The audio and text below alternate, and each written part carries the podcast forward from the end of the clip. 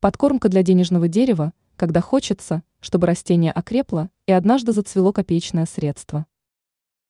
Толстянка или денежное дерево будет вам несказанно благодарна, если вы напитаете его дрожжевой подкормкой. Это комнатное растение не считается капризным, но даже такому скромнику нужно внимание. Как правильно ухаживать за растением, рассказала ученый-агроном Анастасия Коврижных.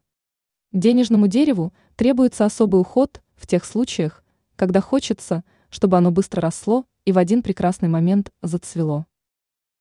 Дрожжевая подкормка. Денежное дерево можно подкармливать даже в январе. И для этого цветоводы используют простое средство на основе дрожжей, которое готовится за минуты. Для приготовления раствора понадобится отстоянная вода, дрожжи в брикете и немного сахара.